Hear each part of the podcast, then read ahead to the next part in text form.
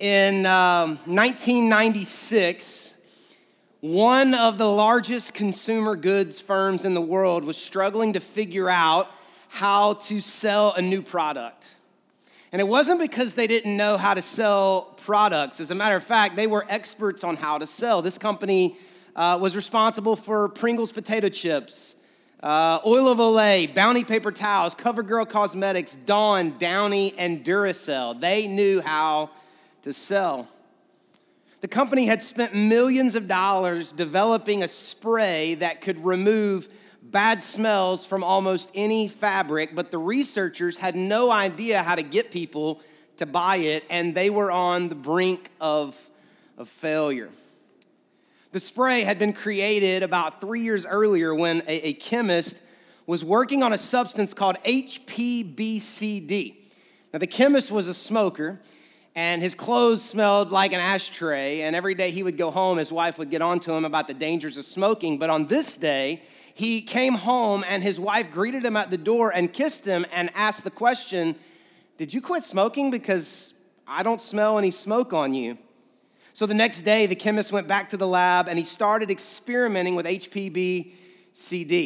He manufactured every awful odor that he could think of wet dogs, cigars, sweaty socks, Chinese food, musty shirts, dirty towels. And something amazing happened.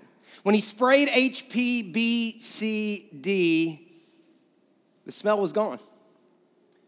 So they spent millions of dollars perfecting the formula and finally produced a colorless, odorless liquid so powerful that NASA began to use it to clean the interior of the shuttles after they returned from space. They were going to make billions. They just had to figure out how to market it. So they decided to call it Febreze. And they tested Febreze in a few markets by handing out samples and visiting customers at their house to see how it was working. And they visited hundreds of households without much fanfare. They weren't sure if it was working. It, the, the, the, the, visits weren't going great until their first big breakthrough came at the home of a park ranger from Phoenix, Arizona. Park ranger was in her late 20s. She lived by herself, and her job was to trap animals that were coming out of the, uh, the desert. She caught coyotes, raccoons, the occasional mountain lion, and skunks. Lots and lots of skunks. And so the, the team went to her house and they asked her how the, the sample product was working. And this is what the park ranger said. I'm gonna read it to you. She said, I'm single, and I'd like to find someone to have kids with. But my love life is crippled because everything in my life smells like a skunk. My house, my truck, my clothing, my boots, my hands, my curtains, even my bed. I've tried all kinds of cures, but none of it worked. When I'm on a date, I'll start wondering does he smell it? I went on four dates last year, she said, with a really nice guy, a guy I really liked, and I waited forever to invite him to my place. And eventually he came over, and I thought everything was going really well. And then the next day he said he wanted to take a break. The park ranger was now crying in this interview in her house, and she said to the two men who had stopped by, She said, I just want to thank you because this spray has changed my life. My friends can't smell it anymore. The skunk is gone. And by now, she was sobbing so hard that the men really didn't know what to do. And then the woman looked at the men and she said these words She said, I feel so free. Now, I wanted to open with this story today because it's a great reminder that we have no idea the emotional, physical, and spiritual pain that people are facing all around us. Even today in this room, on the road that you're sitting on, there are people dealing with problems way deeper and bigger than just the problem that they're facing. And this story reminds us that what you think people need is usually not what they actually need. And how you think you're helping is probably not how you're actually helping. For, for this park ranger in Arizona, Febreze didn't just take away odor, took away loneliness. And if a bottle of spray can make someone feel free, just imagine what Jesus can do, right? Well, today is Make a Difference Sunday, and the purpose of today is to help you believe, because I think you need help believing you can make a difference. We want to help you believe today that you have something to offer. We want to help you believe today that you are the answer to someone's prayers. But not because I say so, but because God says so. And we'll, we'll, we'll get to that in a moment. If I asked you to give me a few examples uh, of a time in your life or some times in your life where someone made a difference, someone made an impact, someone made an impression, there would be, and maybe a few examples of some really big, big acts. Like my parents got me a pony. Okay, that would be big. All right. But most of the stories would be really simple, really simple acts. The stories would be about times when somebody sat in a hospital waiting room with you the, the stories would be about a time when somebody helped you pack a moving truck. Come on, you know you love somebody when you're packing up a moving truck. Come on, right? It would be a story about a time when somebody said just the right thing at the right time. Uh, uh, or, maybe it would be a story about when somebody didn't say anything and that was exactly the right thing to say. I think that we all struggle to believe that we can make a difference because we believe that we have to do something big to make a big difference. But that's, that's not true.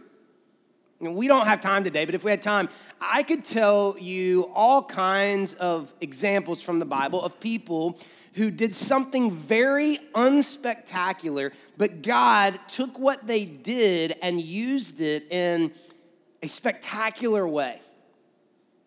Like stories like the, the boy who had just like one value meal from Moby Dick. And, and, and, he gave it to God, and God was able to feed 5,000 people, all because he was willing to give it up. Or maybe Joshua, who, who convinced an, a bunch of people to walk around a wall seven times with trumpets and glass jars. That's what, that was the instruction. And after they got done walking, the walls crumbled down because they kept walking. Or Moses, who was willing to hold a stick up in the air, and because he held his stick up in the air, God made a body of water split from side to side just because he lifted a stick in the air. If you're waiting on a big moment to do something big, you'll probably miss it. Because God takes seemingly insignificant moments and seemingly insignificant actions and uses them in significant ways. Here's what I, w- I would say it like this. And when you do what you can do, God will do what only He can do. But you got to do what you can do.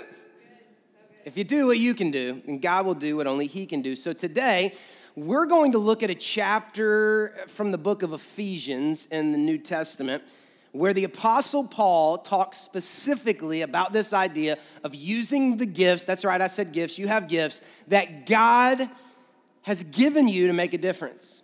And let me just kind of spoil the, the end for you. Uh, Paul is going to make a really strong argument that the best way to use the gifts that God has given you is to build God's church. Everybody say church. Because the best way to grow people is to grow the church. The best way to build people is to build the church. The best way to make people healthy is to build a healthy a healthy church. So we're going to be in Ephesians chapter 4. If you want to find that in your Bible, you can do that or you can find them on the sermon guide that you were handed when you walked in the doors today. Go ahead and pull that out. And while you're finding that, let me explain to you um, what's going to happen, happen at the end of service today. You probably noticed some, some things when you were walking in, which, by the way, totally random side note here. Can we give it up for the parking lot team? Are they not knocking it out of the park? Got them orange vests on, them sticks. I mean, they're out there doing it. And you know, you don't want to come to church to worship Jesus and then, you know, start cussing at people in the parking lot, right? And so they're out there to keep you saved, and uh, they're doing an awesome job. Doing an awesome job. Um, so we we want to make it as easy as possible to, to take the step today to make a difference at Hope City Church. So when we dismiss you, you're going to go out and you're going to see six tents set up in the front parking lot. And these tents represent the teams at the church that you can be a part of. We've also listed those teams on the sermon guide that you have in front of you. I'm just going to give them to you real quick in case you don't have that. There are, there are five teams here at South Louisville that you can, you can go to their tent today and talk to them in alphabetical order. Facility and special projects. This would just be the team of people that handle lawn care, facility upkeep, uh, every time I break something, they fix it. All right, this is that team. Um, family ministries, another tent. Uh, this is exactly what it sounds like. You know, everything from, from babies to, to high schoolers and, and everything in between, family ministry. First impressions is another tent. Check in, greeters, parking lot security, all the people wearing those tuxedo shirts today that, that just, just, just hit people with kindness right away. Prayer and care is another team. This would be the prayer team that prays for people, the care team who looks after people who are going through tough times, hospitality team. Come on, how many people love that cup of coffee you get when you walk in? Anybody? That's from that's, that's people caring about you, all right? And then the last tent would be the worship tent, and that's you know media, band, and, and worship team. You don't have to be able to sing to be on the worship team because you could work a computer or, or, or, something like that. Okay, so those are five. But then we also have a tent set up specifically for the Shepherdsville location that's launching September 23rd. Pastor Jono and Megan, along with some of the people on their team, are out in the tent and they are there to talk to anyone who wants to figure out how to make a difference in Bullitt County. So we're less than eight weeks away from launching the Shepherdsville campus, and so many of you have told us, like, yeah, man, we're in, or we're thinking about it. And we've gone through the summer, but you you have yet to take that step to figure out how you can make a difference and you can get involved there. And so we've set up a tent for you today, specifically for you to go get questions answered and and to maybe uh, check a couple of boxes of some ways that you can join the team and uh, and be a part of this Shepherdsville launch. So if you're here today and you want to be a part of that team, you've been thinking about it, but you had some questions or you uh, just wanted more information, you can go to that tent. If you're a guest here, if this is your first or second time and you don't know a lot of information about this, but you live in that Bullitt County area, go to the tent and they'd love to talk to you about that. Um, and, and just anybody and everybody that would say, hey, we want to be, uh, we want to help this Shepherdsville thing get going, then their team would love to to, to talk to you out there. So those are the six tents. And so today at the end of the sermon, you will be able to go out into the front parking lot. Listen, don't, don't go to your car and leave, okay? Go out to the tent and spend some time talking to the people out there about the teams and the ways you can make a difference. Uh, and hopefully by the end of the sermon, you will want to do that, okay? All right, now there are 32 verses in chapter 4 of Ephesians, and we're only to read three of them today, okay?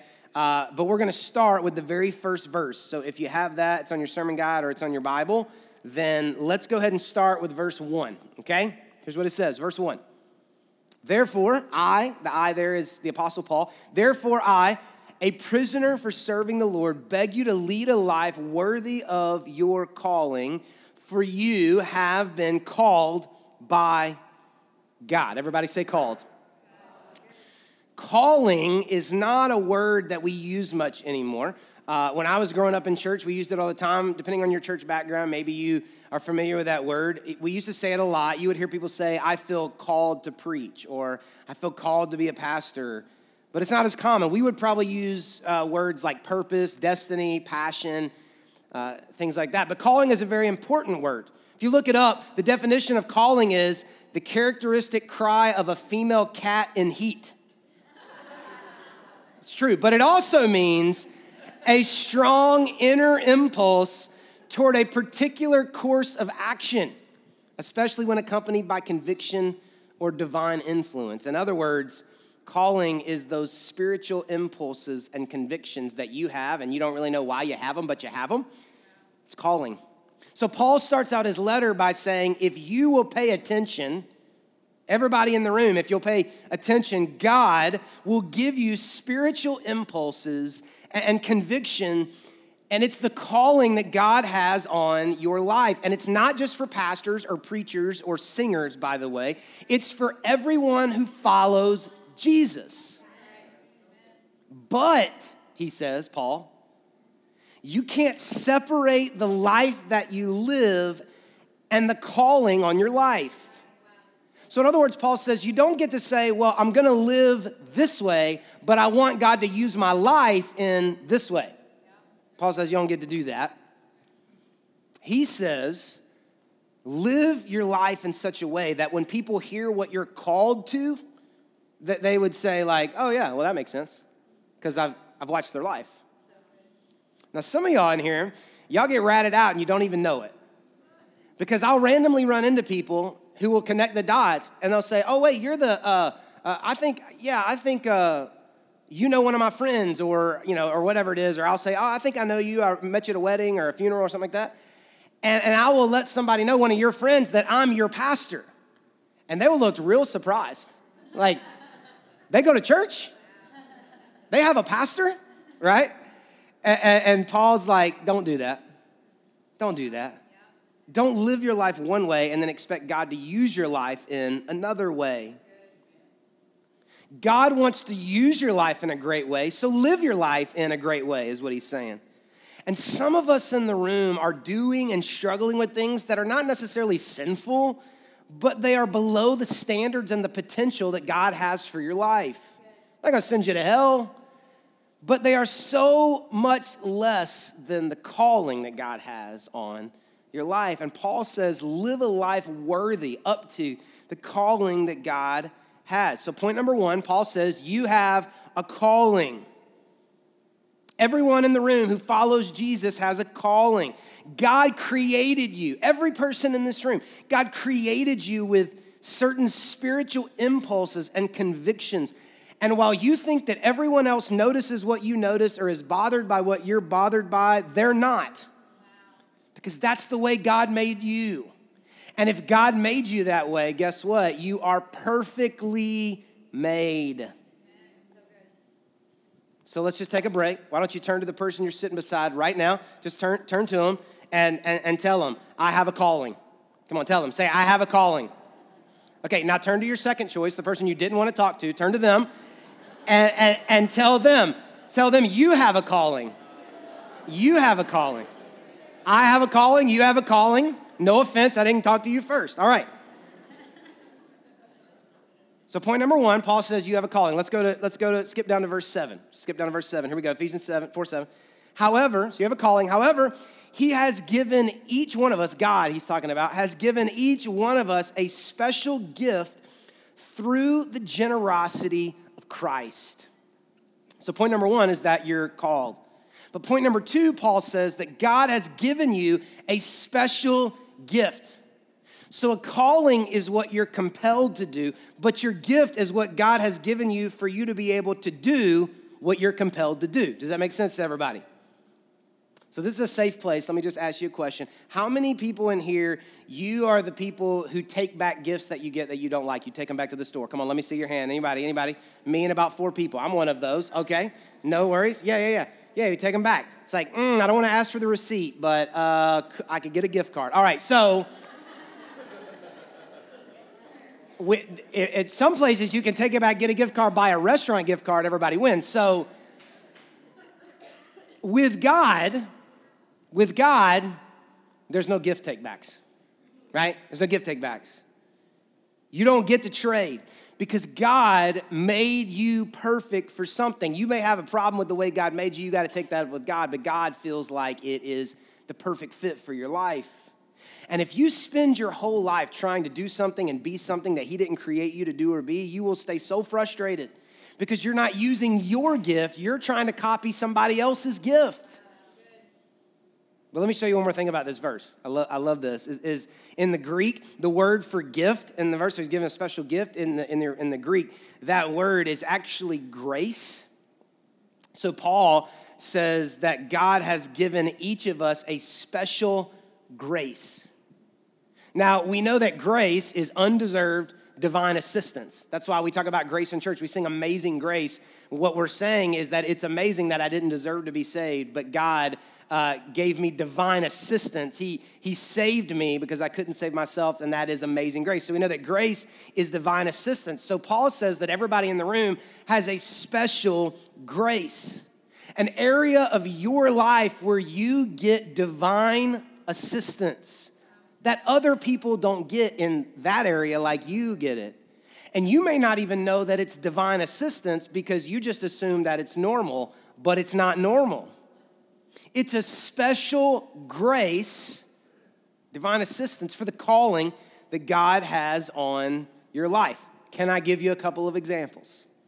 Some of you in the room don't realize you have a grace for loving and helping people. When other people get burned out or frustrated, you still see the best in people. I, I, love those people. I'm not one of those people, but I love those people. Some of you in here, when everybody else is ready to go to bed, you still have a living room full of people, all right? That, that, that is a grace that you have, a gift that you have. Some of you have a grace for sharing your faith, divine assistance. Like you can just share your faith. Every hope story, it's like I ran into this person, like I'm coming to church, right? Where other people get anxiety, you come alive because you have a gift. Some of you are so skilled at building things and fixing things, and you think it's just because your dad was good at it, and so your dad showed you how to do it, but it's a gift, it's a grace. And when other people wonder how you stay at it or you don't quit when a project is hard, it's because it doesn't feel as hard to you because you have a special grace for it. It is harder to them. And there are things that God has given them a grace for that you don't have a grace for, and you think, man, that's really hard, but it's not hard for them. Hard as hard for them because they have divine assistance. Let me give you one more example, and this would be an example from my life, is that God has given me a grace, a divine assistance to speak in front of groups of people. A lot of you, you'll, you'll say to me, like, I don't know how you get up there and talk in front of all those people. Honestly, I don't know how you don't, okay? I, I love it, okay? I love it. And, and so, and so I, I understand that that's not normal. It took me a while to understand that. I couldn't figure out why everybody in my classes in school, like they would do their homework, I would try to just make it up with a presentation, right? And so I, I don't understand why, why won't you just get up in front of people? I don't understand that, but it is a special grace for my life because God called me to preach. So He gave me a calling, but then He gave me the gift to be able to fulfill the calling. God would not have called me to preach, but then not given me the gifts to be able to preach. God's gonna say, I'm gonna call Jason to preach, but I'm gonna make him terrified to be in front of people. God doesn't do that because God makes it a perfect fit, right? So God gives us the, call, the, the gifts that we need to live out our calling. So, point number one, you have a calling.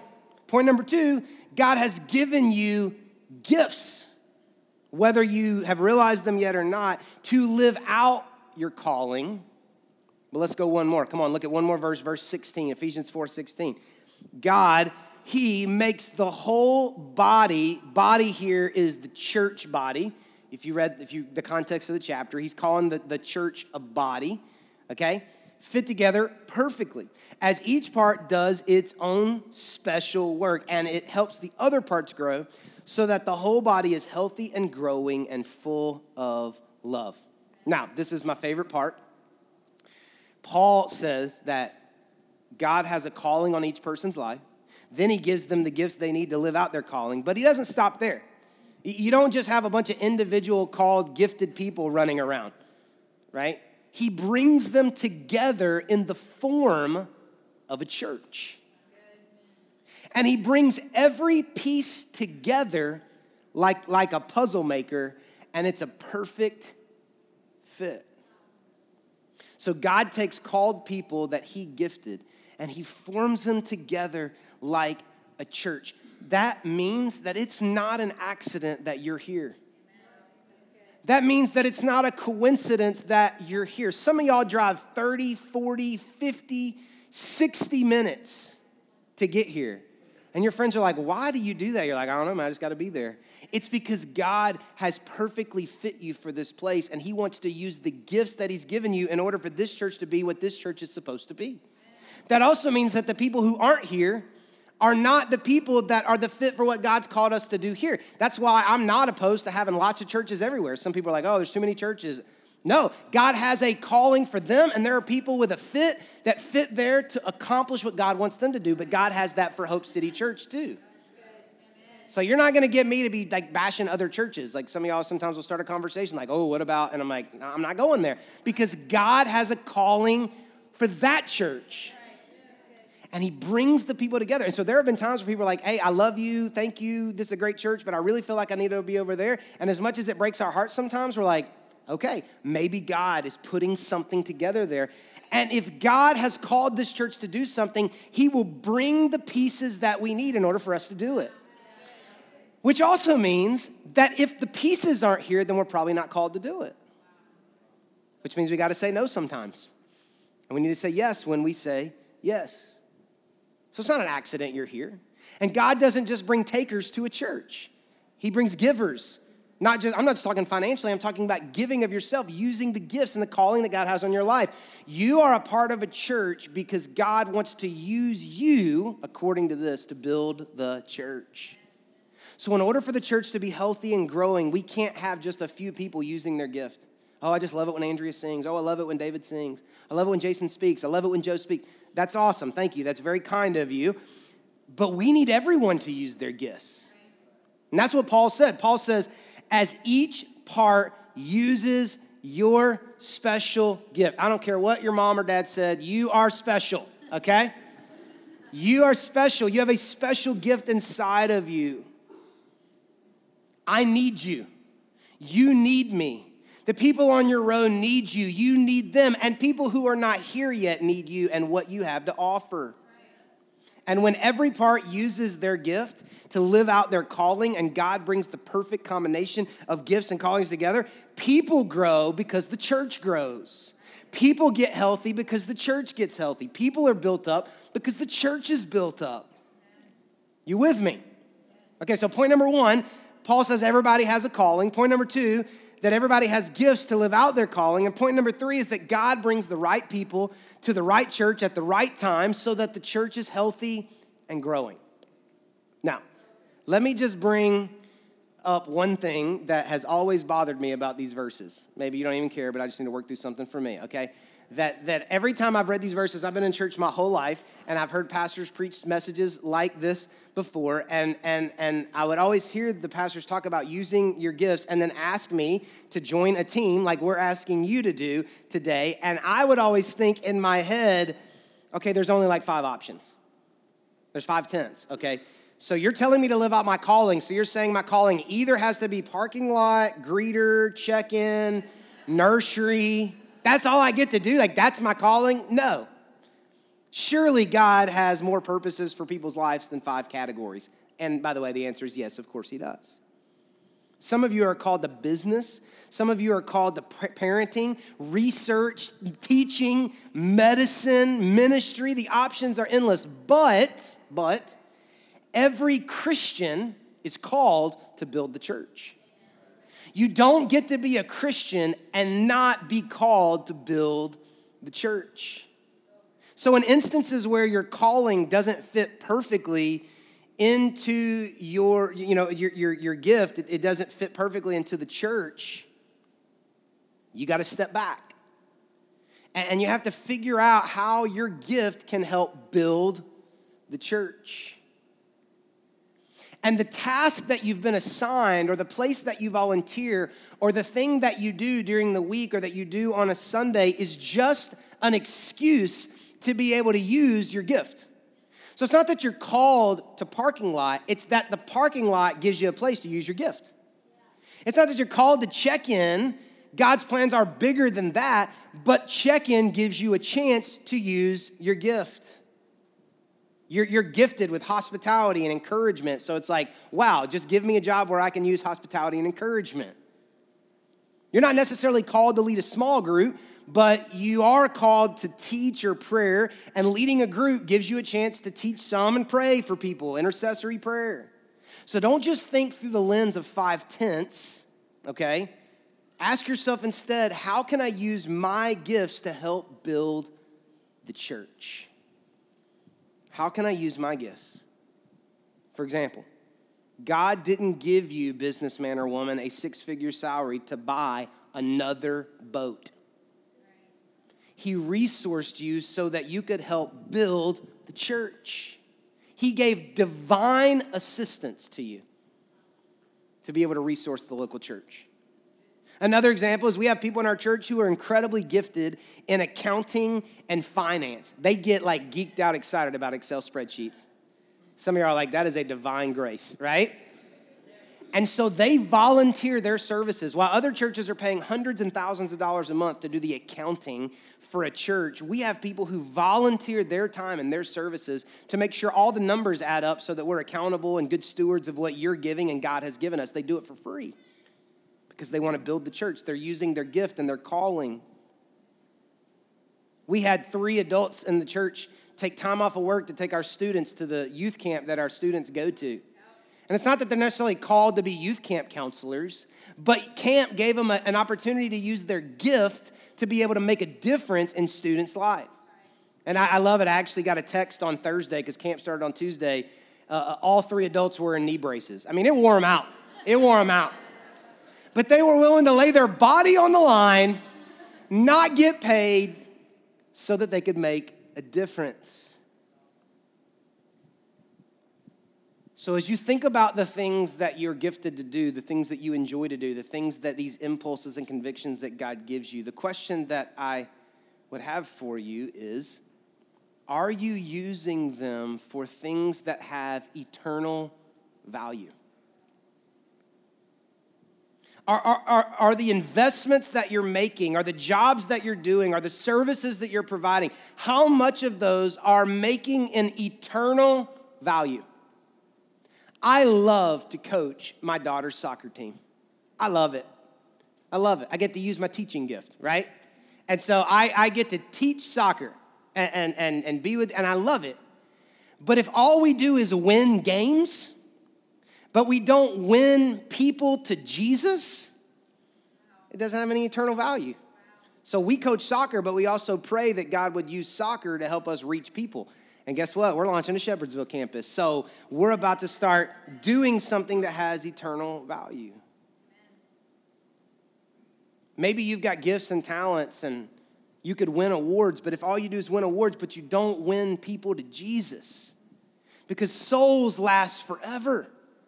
You have all these resources and all this money, and you're buying things, and that's awesome. I would never tell you not to make a lot of money.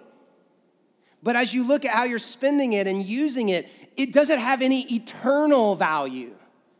Because you can, you can get things, but are you getting people to heaven? Eternal value. So, what's the next step? Here, here's what I would say. I'm gonna wrap this up. Some, a lot of you are probably sitting here going like, okay, yes, I'm in eternal value. Let's do it. Gifts, calling God. I just have no idea what they are. Well, it's, it's a lot, it, it's not a lot more. It's more complex than this, but let me give you three simple questions. Number one, what are you good at? What do other people keep telling you you're good at? They're like, I don't know how you do that. And you're like, well, it's not even hard. I don't know what you're talking about. It is hard, just not for you, because you have a special grace for it. Okay? So, what are you good at? Here's another question What do you enjoy? God is not calling you to do something that you despise. And if He is, He'll change your heart. Okay? But it's not this like, God's gonna make you do something you hate. He will either call you to something else or he'll change your heart for what it is that you hate. And then the third question I would say is where, where does your church need you? Now that's question number three. Because a lot of you guys will say, hey, wherever you need me, but you're not good at it and you don't enjoy it. And so you quit in four weeks because you said whatever you need, but then you don't, you're not good at it and you don't enjoy it. So start with what you're good at, go next to what you enjoy doing, and then maybe we could find a spot where it also fits with what the church needs. Every person in this room today is a perfect fit for what God is calling Hope City Church to do. Every person. Every person. So I want to end by telling you a story about George Washington Carver. Carver was born in 1864 near the end of the Civil War. He was orphaned as a baby and raised by his owners, Moses and Susan Carver. He grew up to be a world famous agriculturalist. And according to his biography, he would begin each day with a prayer that God would reveal the secrets of the universe to him. George Washington Carver was very curious. Every day he would pray, God, will you show me the secrets of the universe? I want to know how it works. He'd pray that prayer every day. In his biography, um, he said, he said that one day he felt like God answered him. And that God answered him back and said, You're not big enough to know the secrets of my universe, but I'll show you the secrets to the peanut. His prayer and God's response launched him into a lifetime of discovery. Some people say he locked himself in his basement for two weeks after he heard from God. And in his lifetime, Carver discovered over 300 uses for the peanut, including all kinds of food oil, paint, ink, soap, shampoo, facial cream, plastics, and all kinds of other stuff. Over 300 uses for the peanut. Because God said, I'll show you. Now, here's my thought. If God can create 300 uses for the peanut, just imagine how many different ways He wants to use your life. Come on, 300 for the peanut? What in the world could God do through you? How in the world could God use you if you'll let Him? God will use your life to make a difference. And if you'll do what you can do, then God will take what you do and He'll do what only He can do. I hope that you're in. Let's pray.